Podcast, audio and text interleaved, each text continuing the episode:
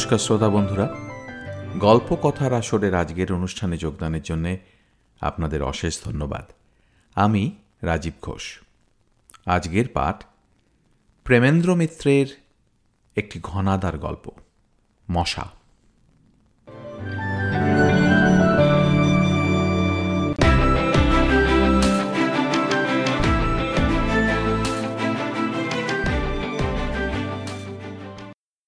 গল্পটাই আগে বলব? না গল্প যাঁর মুখে শোনা সেই ঘনশ্যাম ঘনশ্যামদার বর্ণনা দেব বুঝে উঠতে পারছি না। গল্পটা কিন্তু ঘনশ্যাম দা সংক্ষেপে ঘনাদার সঙ্গে এমনভাবে জড়ানো যে তার পরিচয় না দিলে গল্পের অর্ধেক রসই যাবে শুকিয়ে। সুতরাং ঘনাদার কথা দিয়েই শুরু করা বোধহয় উচিত। ঘনাদার রোগা, লম্বা, শুকনো, হাড় বের করা এমন একরকম চেহারা যা দেখে বয়স আন্দাজ করা একেবারে অসম্ভব। পঁয়ত্রিশ থেকে পঞ্চান্ন, যে কোনো বয়সই তাঁর হতে পারে। ঘনাদাকে জিজ্ঞেস করলে অবশ্য একটু হাসেন, বলেন, দুনিয়াময় টহলদারি করে বেড়াতে বেড়াতে বয়সের হিসাব রাখবার কি আর সময় পেয়েছি? তবে বলে ঘনাদা যে গল্পটা শুরু করেন সেটা কখনো সিপাই মিউটিনির, কখনো বা রুশ জাপানের প্রথম যুদ্ধের সময়কার। সুতরাং ঘনাদার বয়স আন্দাজ করা আমরা ছেড়ে দিয়েছি। শুধু এইটুকু মেনে নিয়েছি যে, গত দুশো বছর ধরে পৃথিবীর হেন জায়গা নেই যেখানে তিনি যাননি। হেন ঘটনা ঘটেনি যার সঙ্গে তার কোনো যোগাযোগ নেই। কয়েক বছর হলো কেন যেন কৃপা করে তিনি আমাদের এই গলিটির ছোট্ট মেসে এসে উঠেছেন, তা ঠিক বলতে পারি না। আমাদের ছুটি ছাটার আড্ডায় তিনি যে নিয়মিতভাবে এসে বসেন, এও তার অসীম করুণা বলতে হবে। প্রায়ই অবশ্য তিনি ভয় দেখান যে পাত্তারি গুটিয়ে আবার নিরুদ্দেশ হয়ে যাবেন। কিন্তু সাধারণত সেটা মাসের শেষে, মেসের খরচের তাগাদা পড়বার সময়। বুঝে শুনে কিংবা হতাশ হয়েই তাঁর কাছে তাগাদা করা আমরা ছেড়ে দিয়েছি। ঘনাদা আমাদের আড্ডায় এসে নিয়মিতভাবে সবচেয়ে ভালো আরাম কেদারাটায় বসেন, যার ভাগ্য যেদিন ভালো থাকে, তার কাছে সেদিন সিগারেট চেয়ে নিয়ে ধরান। তারপর চোখ বুঝে প্রায় ধ্যানস্থ হয়ে থাকতে থাকতে হঠাৎ হয়তো আমাদের কোনো একটা কথায় বেশ একটু উচ্চৈস্বরেই হেসে ওঠেন। অপ্রস্তুত হয়ে আমরা তখন তাঁর দিকে তাকাই। ঘনাদা একটু নড়ে চড়ে উঠে বসে সিগারেট একটা লম্বা টান দিয়ে ঈষৎ বিদ্রুপের স্বরে বলেন, কি কথা হচ্ছিল, বন্যার? আমরা লজ্জিতভাবে স্বীকার করি যে সামান্য দামোদরের বানের কথা আমরা আলোচনা করছিলাম। ঘনাদা আমাদের দিকে এমন করুণা মিশ্রিত অবজ্ঞার চোখে তাকান, মনে হয় দামোদরের বানে আমাদের নিজেদের ভেসে যাওয়াই ভালো ছিল। তারপর জিজ্ঞাসা করেন টাইডাল ওয়েভ কাকে বলে জানো? দেখেছ কখনো সেই প্রলয়ের ঢেউ যাকে বলে সমুদ্র জলোচ্ছ্বাস? সংকুচিতভাবে স্বীকার করি যে নামটা জানলেও ব্যাপারটা সম্বন্ধে নিজেদের কোনো অভিজ্ঞতা নেই। ঘনাদা হেসে বললেন, কেমন করে আর থাকবে? তাহলে শোনো, তখন মুক্তোর ব্যবসা করব বলে তাহিতি দ্বীপে গিয়ে উঠেছি। ঘনাদার সেই সুদীর্ঘ চিত্তাকর্ষক গল্প থেকে জানা যায় যে কি করে এই রকম এক টাইডাল ওয়েভের মাথায় এক বেলায় তাহিতি থেকে একেবারে ফিজি দ্বীপে গিয়ে তিনি উঠেছিলেন। এই গল্প শোনার পর আমাদের অবস্থা কি হয় তা বলাই বাহুল্য। দিন দুপুরে সূর্যের সামনে মিটমিটে লণ্ঠনের মতো আর কি। ঘনাদার ভয়ে আমাদের অত্যন্ত সাবধানে কথাবার্তা বলতে হয়। কিন্তু আটঘাট বেঁধে যতই কিছু বলি না কেন, ঘনাদার হাত থেকে নিষ্কৃতি নেই। দেখা যায়, ঠিক তিনি টেক্কা দিয়ে বসে আছেন। হয়তো কথায় কথায় কে বলেছে যে, আজকাল অনেকেরই চোখে চশমা, চোখে জোর আর বেশি নেই। ঘনাদা তাঁর মার্কামারা হাসিটি হেসে অমনি গিয়ে উঠলেন একেবারে অ্যান্ডিস পাহাড়ের চূড়োয়। পৃথিবীর সবচেয়ে বড় পাখি কন্ডর শকুনের বাসার খোঁজে। হ্যাঁ চোখের জোর দেখেছি বটে সেবার। অ্যান্ডিস পাহাড়ের ওপর পথ হারিয়ে ফেলেছি। শীতে প্রায় জমে যাওয়ার জোগাড়। সঙ্গে একজন আর্জেন্টাইন শিকারী আর বোরোরো জাতের এক সাড়ে ছ ফুট লম্বা রেড ইন্ডিয়ান গাইড। সন্ধ্যা হয় হয় আর খানিক্ষণের মধ্যে পথ না খুঁজে পেলে এই পাহাড়ের ওপরেই বরফ চাপা পড়ে মরতে হবে। এমন সময় আমাদের চূড়োর নিচেকার খানিকটা মেঘ একটু ফাঁক হয়ে গেল। কিন্তু বারো হাজার ফুট ওপর থেকে সেই ফাঁক দিয়ে কি আর দেখা যাবে? কিন্তু তখনও বড়রো জাতের তীক্ষ্ণ দৃষ্টির কথা তো জানি না। হাত দুটো দূরবীনের মতন করে সে একবার চোখের সামনে ধরলে, তারপর বললে, ব্যাস। আর ভয় নেই। অবাক হয়ে জিজ্ঞাসা করলাম, ভয় তো নেই, কিন্তু কি দেখতে পেলে তুমি? সে হেসে বললে, কেন? ওই তো নিচে শিকারীদের তাঁবু ফেলা রয়েছে। বড় একটা কুকুর নিয়ে লাল কোট পরা এক শিকারী এইমাত্র তাঁবুতে ঢুকল। শুনে আমি তো অবাক। ঘনাদার কথা শুনে আমরা ততোধিক অবাক হয়ে বললাম, বারো হাজার ফুট ওপর থেকে লাল রঙের কোট পর্যন্ত দেখতে পেলে? তা না হলে আর চোখের জোর কিসের? শকুনের চোখ কীরকম জানো? দু মাইল ওপর থেকে ভাগাড়ের গরুর লাশ ওরা দেখতে পায়। এই বড়োরও শিকারীদের চোখ তেমনই। এরপর আমরা যে নির্বাক হয়ে গেলাম, তা বলাই বাহুল্য। প্রায় নির্বাক হয়েই আজকাল থাকি। এর ভেতর সেদিন কি থেকে বুঝি মশার প্রসঙ্গ উঠে পড়েছিল। ঘনাদা তখনও এসে পৌঁছননি, তাই বোধহয় আমাদের অতটা সাহস। তাছাড়া ভেবেছিলাম যে সামান্য মশা মারবার ব্যাপারে ঘনাদা তাঁর কামান দাগা প্রয়োজন বোধ করবেন না। কিন্তু ভুল ভাঙতে আমাদের দেরি হলো না। বিপিন সবে তাদের গায়ে কীভাবে মশা মারবার ব্যবস্থা হচ্ছে সেই কথা তুলেছে। হঠাৎ দরজায় ঘনাদার আবির্ভাব কি কথা হচ্ছিল হে?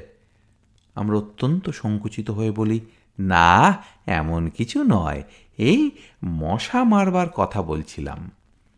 বিপিন তাড়াতাড়ি আরাম কেদারাটা ছেড়ে সসম্মানে ঘনাদার জন্য জায়গা করে দেয়। ঘনাদা তাতে সমাসীন হয়ে শিশিরের কাছে একটা সিগারেট চেয়ে নিয়ে ধরিয়ে বললেন, ওহ, মশা, আমরা কতটা আশ্বস্ত হই। যাক ঘনাদার দৃষ্টি তাহলে মশা পর্যন্ত পৌঁছবে না। কিন্তু পর মুহূর্তেই বোমা ফাটল। যে সে বোমা নয়, একেবারে অ্যাটমিক। হ্যাঁ মেরেছিলাম একবার একটা মশা। আমরা স্তম্ভিত। ঘনদা মশার প্রসঙ্গ বাদ দিতে চান না দেখে নয়, স্তম্ভিত তাঁর এই অবিশ্বাস্য বিনয়ে। মশাই যদি মারতে হয় তাহলে ঘনদা মাত্র একটি মশা মারবেন, এ যে কল্পনাও করা যায় না। শিশির সাহস করে বলেই ফেলল, একটি মশা মেরেছিলেন? হ্যাঁ একটি মাত্র মশাই জীবনে মেরেছি। আমাদের হতবুদ্ধি করেই ঘনাদা বলে চললেন, মেরেছি উনিশশো উনচল্লিশ সালের পাঁচই অগাস্ট, শাখালিন দ্বীপে। আমরা ফ্যাল ফ্যাল করে তাঁর দিকে চেয়ে আছি দেখে একটু চুপ করে থেকে আবার বললেন, শাখালিন দ্বীপের নাম শুনেছ? কিন্তু কিছুই জানো না। কেমন? দ্বীপটা জাপানের উত্তরে সরু একটা করাতের মতো, উত্তর দক্ষিণে লম্বালম্বি হয়ে পড়ে আছে। তার দক্ষিণ দিকটা ছিল জাপানিদের আর উত্তরটা রাশিয়ার। সেই দ্বীপের পূব দিকের সমুদ্রকূলে তখন অ্যাম্বার সংগ্রহ করবার একটি কোম্পানির হয়ে কাজ করছি। এমন অখাদ্য পাণ্ডববর্জিত জায়গা দুনিয়ায় আর আছে কি না সন্দেহ। বছরের অর্ধেক সেখানে মুসলধারে বৃষ্টি পড়ে আর বাকি অর্ধেক বরফে সব জমে যায়। তার ওপর আছে ভীষণ তুষার ঝড় আর গাঢ় জমাট কুয়াশা। কোনো রকমে দামি কিছু অ্যাম্বার সংগ্রহ করেই সে মুখেও আর হব না। এই ছিল মতলব। কিন্তু সে আশায় ছাই পড়ল। আমাদের কোম্পানির তানলিন নামে এক চীনা মজুর একদিন সকালে হঠাৎ নিরুদ্দেশ, তার সঙ্গে এ পর্যন্ত যা অ্যাম্বার জোগাড় হয়েছিল সেই মহামূল্য থলিটাও। শাখালিন দ্বীপটি তো নেহাত ছোটোখাটো নয়, তার বেশিরভাগ আবার জঙ্গল আর পাহাড়। সেসব জঙ্গল পাহাড়ে অনেক জায়গায় মানুষের পায়ের চিহ্নই পড়েনি। সুতরাং এই দ্বীপে কাউকে খুঁজে বার করা সোজা নয়। তবে একটা আশার কথা ছিল এই যে, অ্যাম্বারের মতন দামি রত্ন চুরি করে শাখালিন দ্বীপে লুকিয়ে থেকে কারুর লাভ নেই। সে চোরাই মাল বেচতে তাকে কোনো বড় সভ্য দেশে যেতেই হবে। আর শাখালিন দ্বীপ ছেড়ে এপ্রিল থেকে অক্টোবরের মধ্যে কাউকে যেতে হলে প্রধান শহর অ্যালেকজ্যান্ড্রোভাস্ক থেকে ভস্টকের স্টিমার না ধরে উপায় নেই। অক্টোবরের পরে অবশ্য সমুদ্র জমে বরফ হয়ে যায়। তখন লুকিয়ে কুকুরটানা স্লেজে করে পালানো সম্ভব, কিন্তু প্রধান স্টিমার ঘাটায় কড়া নজর রাখবার ব্যবস্থা করলে তার আগে চোর কিছুতেই শাখালিন থেকে বেরুতে পারবে না। অক্টোবর পর্যন্ত তাকে খুঁজে বার করবার সময় অন্তত আমরা পাব। বেতারে অ্যালেকজ্যান্ড্রোভস্কের পুলিশের কাছে সমস্ত খবর পাঠিয়ে আমি ও আমাদের ক্যাম্পের ডাক্তার, মিস্টার মার্টিন, দুজন কুলি নিয়ে তানলিনের খোঁজে বেরিয়ে পড়লাম। কয়েকদিন জলা জঙ্গলে ঘুরে ঘুরে যখন প্রায় হতাশ হয়ে উঠেছি, তখন হঠাৎ ভাগ্যক্রমে একটা হদিশ পেয়ে গেলাম।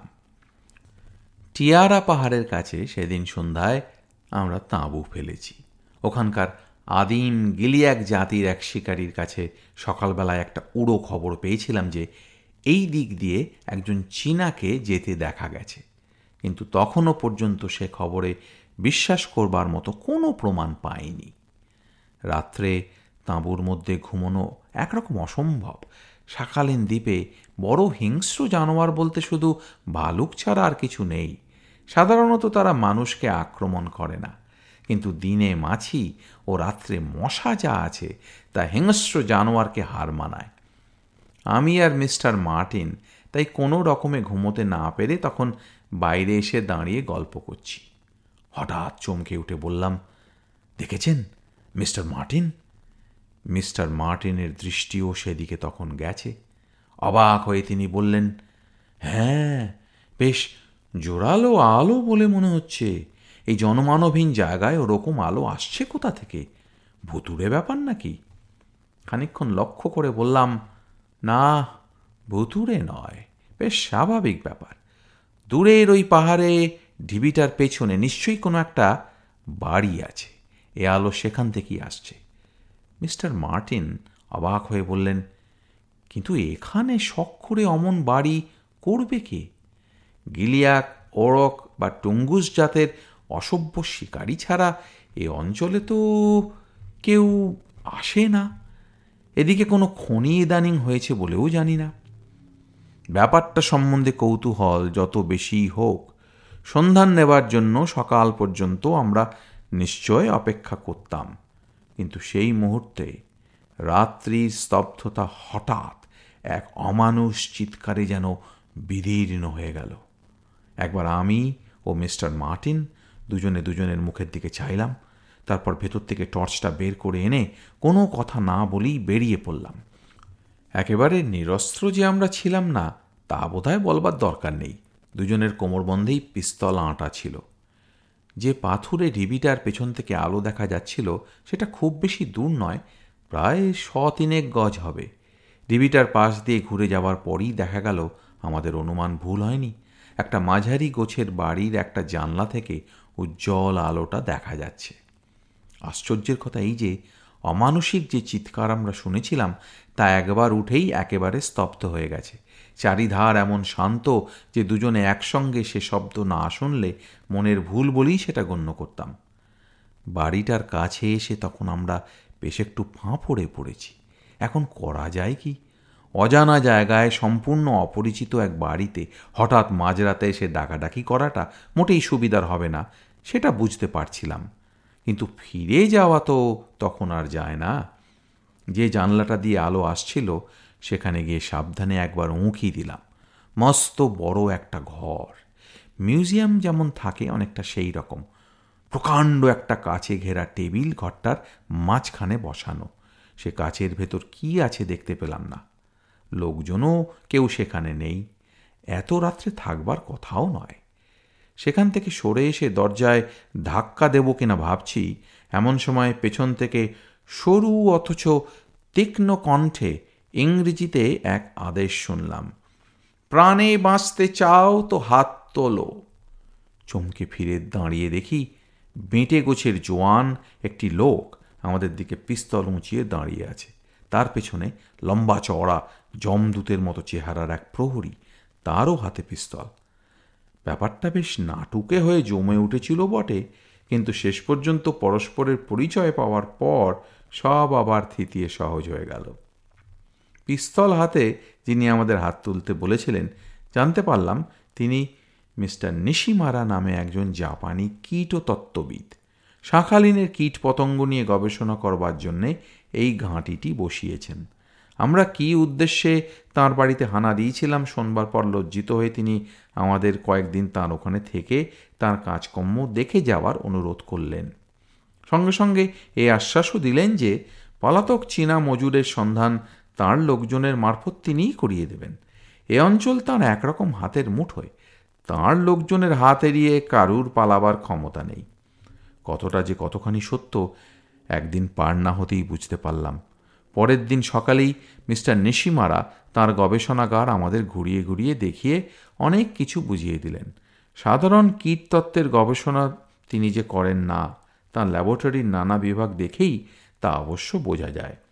শুধু পর্যবেক্ষণ নয়, কীট পতঙ্গ লালন পালন ও পরিবর্ধন করবার জন্যে রাসায়নিক ও বৈদ্যুতিক নানা যন্ত্রপাতি ও উপাদান উপকরণ তার বিরাট ল্যাবরেটরিতে আছে।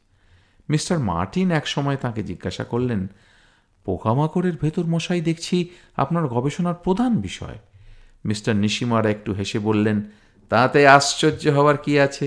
মানুষের সভ্যতার মশাই হচ্ছে সবচেয়ে বড় শত্রু। এই শাখালীন দ্বীপ থেকে শুরু করে সমস্ত পৃথিবীতে শুধু ম্যালেরিয়ার বাহন হিসেবে মশা কি পরিমাণ ক্ষতি প্রতিনিয়ত করছে, ডাক্তার হিসেবে আপনার নিশ্চয়ই অজানা নয়।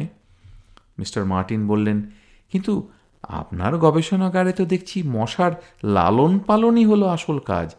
এর দ্বারা ম্যালেরিয়ার কি প্রতিকার হবে বুঝতে পারছি না। নিশিমারা আবার হেসে বললেন, না বোঝবারই কথা।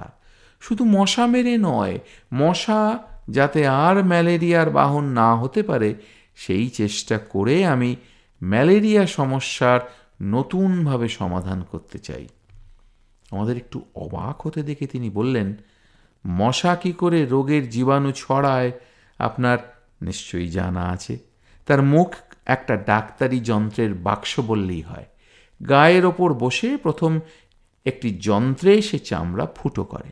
তারপর আর একটি যন্ত্রে মুখের লালা সেখানে লাগিয়ে দিয়ে আমাদের রক্ত যাতে চাপ না বেঁধে যায়, তার ব্যবস্থা করে।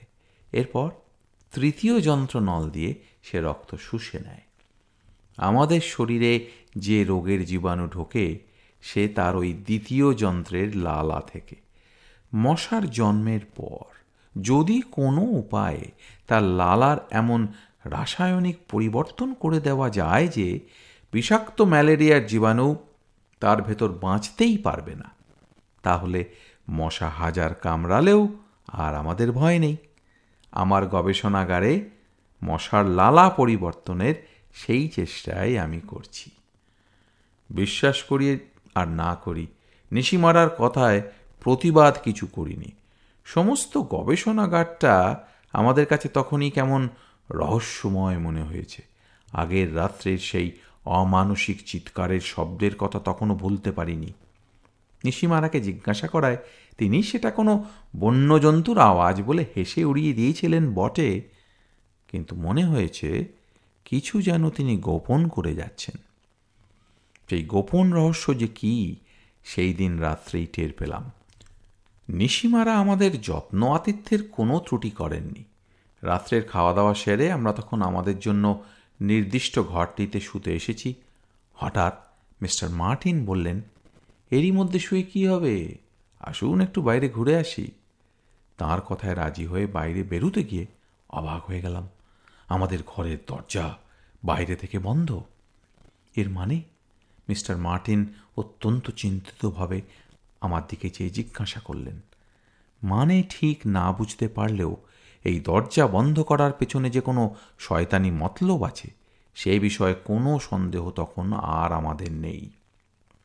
কিন্তু এত সহজে আমরা হার মানব কেন? ছাদের কাছে হাওয়া চলাচলের একটা ছোট ভেন্টিলেটর ছিল। কোনো রকমে তারই পাল্লা ভেঙে দুজনে সেখান দিয়ে গলে বাইরে গিয়ে নামলাম। ঘুটঘুটে অন্ধকার রাত্রি। শুধু ল্যাবরেটরির একটা ঘরে তখনও আলো জ্বলছে। সন্তর্পণে সেই ঘরটার পেছনে একটা জানলার ধারে গিয়ে দাঁড়াবার আগেই সেই কালকের রাতের মতো রক্ত জল করা আর্তনাদ শুনতে পেলাম। সেই আর্তনাদ শোনার সঙ্গে সঙ্গেই আমরা জানলা বেয়ে ঘরের ভেতর লাফিয়ে পড়েছি। কিন্তু এই কী ব্যাপার? যার খোঁজে আমরা বেরিয়েছি সেই তানলিনই মেজের ওপর লুটিয়ে পড়ে অসীম যন্ত্রণায় কাতরাচ্ছে। তার এক পাশে কাল রাতে যাকে দেখেছিলাম, সেই জমদূতের মতো কাফরি প্রহরী দাঁড়িয়ে, অন্য পাশে ফাঁপা একটা কাঁচের মোটা নলের জিনিস হাতে করে মিস্টার নিশিমারা। ব্যাপার কি, মিস্টার নিশিমারা? বেশ একটু উত্তেজিতভাবেই জিজ্ঞাসা করলাম। মিস্টার নিশিমারা আমাদের দেখে রাগে বিস্ময়ে খানিক্ষণ কথাই বলতে পারলেন না। তারপর অনেক কষ্টে নিজেকে সামলে বললেন, আমার আতিথেয়তার ওপর একটু বেশি অত্যাচার করছেন নাকি আপনারা? এ ঘরে আসতে কে আপনাদের অনুমতি দিয়েছে? কেউ দেয়নি। এখন বলুন এখানে কি হচ্ছে? মিস্টার নিশিমারা অদ্ভুতভাবে হেসে বললেন, যা হচ্ছে তা তো দেখতেই পাচ্ছেন। এ লোকটাকে সাপে কামড়েছে, তারই চিকিৎসা করছিলাম। মিস্টার মার্টিন তখন মেঝেয় বসে পড়ে তানলিনকেই পরীক্ষা করছিলেন। তিনি মুখ তুলে কঠিন স্বরে বললেন, এ তো মারা গেছে, আর সাপেও একে কামড়ায়নি। বলুন, কি করেছেন একে? কি করেছি জানতে চান? নিশিমারা কখন এরই মধ্যে কোথা থেকে একটা পিস্তল হাতে নিয়েছেন লক্ষ্যই করিনি। সেইটে আমাদের দিকে উঁচিয়ে ধরে তিনি বললেন, বেশ, সেই কথাই বলব তাহলে, শুনুন। পৃথিবীর সবচেয়ে আশ্চর্য আবিষ্কারের কথা শুনে মরার সৌভাগ্য আপনাদেরই হোক। আপনাদের তানলিন সাপের কামড়ে মারা যায়নি, মারা গেছে মশার কামড়ে, সামান্য একটা মশার কামড়ে। নিশিমারা তীক্ষ্ণ উচ্চ অট্টহাস্যে আমাদের স্তম্ভিত করে আবার বলতে লাগলেন, বিশ্বাস করতে পাচ্ছেন না ব্যাপারটা কেমন? কোনো ভাবনা নেই, এক্ষুনি প্রত্যক্ষ প্রমাণ আপনাদের দিচ্ছি। কিন্তু তার আগে বলে যাই, শুনুন, মশার লালার রাসায়নিক পরিবর্তনের কথা যা বলেছিলাম, মনে আছে তো? সেই পরিবর্তন আমি সত্যিই করেছি। ডিম থেকে শুরু করে মশা যখন সামান্য জলের পোকা হয়ে থাকে, তখন পর্যন্ত তার ওপর নানা প্রক্রিয়া চালিয়ে মশার লালার এমন রাসায়নিক পরিবর্তন আমি ঘটিয়েছি যে সাপের বিষের চেয়েও সে লালা মারাত্মক হয়ে উঠেছে। কাল রাত্রে যে চিৎকার শুনেছিলেন সে এমনই একজনের ওপর মশার কামড়ের পরীক্ষার ফল। তানলিনের অবস্থা তো সামনে দেখতেই পাচ্ছেন। এইবার আপনার পালা। নিশিমারার ইঙ্গিতে সেই জমদূত তখন মিস্টার মার্টিনকে অবলীলাক্রমে তুলে ধরেছে। তাঁর দিকে এগিয়ে গিয়ে নিশিমারা বললেন, এই কাঁচের নল দেখছেন? এর ভেতর একটিমাত্র বিষাক্ত মশা ভরা আছে। এই একটি মশা কিন্তু এখনও আপনার মতন জন বিশেক জোয়ানকে অনায়াসে পরপারে পাঠিয়ে দিতে পারে। আপনি বিজ্ঞানের পীঠস্থান সভ্য মার্কিন মুলুকের লোক, তাই আপনাদের দুই বন্ধুর মধ্যে বিজ্ঞানের পরীক্ষায় প্রাণ দেওয়ার গৌরব আমি আপনাকেই দিতে চাই। বেশি কিছু আপনাকে করতে হবে না। এই নলটি এমন কায়দায় তৈরি যে গায়ে চেপে ধরার সঙ্গে সঙ্গে সামনের ঢাকনাটা ভেতর দিকে খুলে যায়। হিংস্র মশাটাও উড়ে এসে কামড়ে দিতে দেরি করে না। সমস্ত মাথার ভেতর কেমন ঝিমঝিম করছিল। মনে হচ্ছিল আর যেন দাঁড়াতে পারব না। কিন্তু তারই মধ্যে হঠাৎ মরিয়া হয়ে সজোরে একটা ঘুষি ছুঁড়লাম। নিশিমারা আচমকা ঘুষি খেয়ে ছিটকে পড়লেন। সঙ্গে সঙ্গে তার হাত থেকে কাঁচের নলটা মেঝে আছড়ে পড়ে চুরমার হয়ে গেল। তারপর যে ব্যাপার ঘটল তা বর্ণনা করা যায় না। কল্পনা করো যে ভাঙা নল থেকে বেরিয়ে সেই সাক্ষাৎ সমন ঘরের ভেতর উড়ে বেড়াচ্ছে আর চারজন মানুষ উন্মাদ হয়ে তাকে এড়িয়ে ঘর থেকে পালাবার চেষ্টা করছে। ঘরের মাঝখানে আবার তানলিনের মৃতদেহ। কোনো রকমে দরজার কাছে পৌঁছে খিলটা খুলে বেরুতে যাব এমন সময় সেই বিশাল কাফরি বাঘের মতো আমার ঘাড়ের ওপর এসে পড়ল। আর বুঝি আশা নেই। মশাটা ঠিক আমার নাকের কাছে একবার ঘুরে গেল। তারপরেই সেই কাফ ফ্রি একসঙ্গে পাঁচটা রেলের ইঞ্জিনের মতন চিৎকার করে আমার ঘাড়ের ওপর নেতিয়ে পড়ে গেল। বুঝলাম, মশার দংশন জ্বালার সঙ্গে সঙ্গে সব জ্বালা তার জুড়িয়েছে। কিছু ভাববার আর সময় নেই। উঠে পড়ে আবার পালাতে যাচ্ছি। এমন সময় দেখি মিস্টার নিশিমারা জুজুৎসুর প্যাঁচে মিস্টার মার্টিনকে চিত করে ফেলে দিয়েছেন আর মশাটা ঠিক তার মাথার কাছে উঠছে ছুটে গিয়ে হ্যাঁচকা টান দিয়ে মিস্টার মার্টিনকে খানিকটা সরিয়ে নিলাম। সঙ্গে সঙ্গে নিশিমারার আর্তনাদ শোনা গেল। মশাটা ঠিক তাঁর গালের ওপর গিয়ে বসেছে। এবার আর এক মুহূর্ত দেরি হলো না। আমার প্রচণ্ড এক চাপড় গিয়ে পড়ল নিশিমারার গালে। মশা আর নিশিমারার ভবলীলা একসঙ্গেই সাঙ্গ হয়ে গেল। মশা মারবার পরিশ্রমেই যেন হাঁপিয়ে একটা দীর্ঘশ্বাস ছেড়ে ঘনাদা বললেন, জীবনে তারপর মশা মারতে আর প্রবৃত্তি হয়নি।